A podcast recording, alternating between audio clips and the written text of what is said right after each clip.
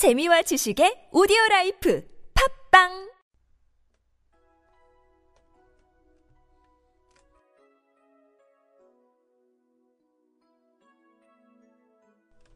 이영대와 함께하는 주님은 나의 최고봉 9월 5일 깨어 있으십시오.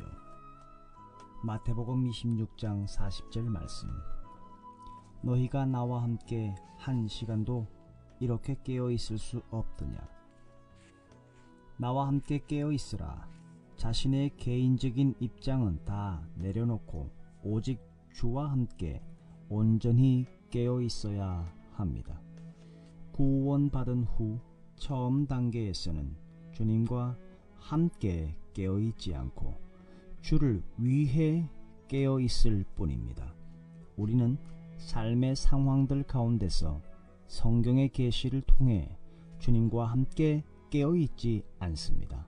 주님께서는 우리에게 겟셋마네라는 특별한 상황에서 자신과 함께 하나가 되자고 제안하십니다. 이때 우리는 가지 않으려고 합니다. 싫어요, 주님. 그렇게 하는 이유를 알 수 없어요. 너무 가혹해요. 어떻게 우리가 감히 조금도 흠 없는 분과 함께 깨어 있을 수 있다는 말입니까?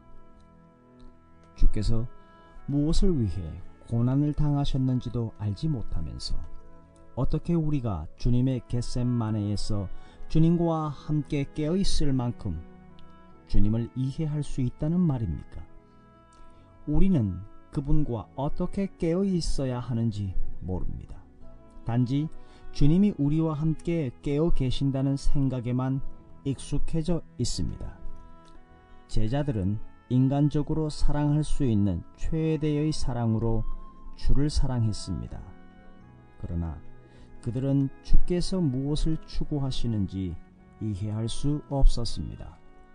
겟셋만의 동산에서 그들은 자신들의 슬픔 가운데 잠이 들었고 그렇게 친밀했던 3년 동안의 관계에도 불구하고 끝에 가서는 모두 예수님을 버리고 도망쳤습니다. 사도행전 2장 4절 말씀처럼 그들이 다 성령의 충만함을 받고 여기서 저희는 예수님을 버리고 도망친 사람들입니다. 그러나 엄청난 일들이 그 사이에 발생했습니다. 주님의 죽으심과 부활과 승천을 지난 후에 주께서 말씀하신 대로 제자들은 성령의 임재하심을 체험하게 되었습니다. 성령이 너희에게 임하시면 너희가 권능을 받고 이후에 그들은 그들의 남은 생애 가운데 주님과 함께 깨어있는 것이 무엇인지를 배웠던 것입니다.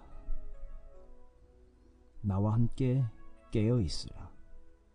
나와 함께. 나와 함께 깨어 있으라. 나와 함께.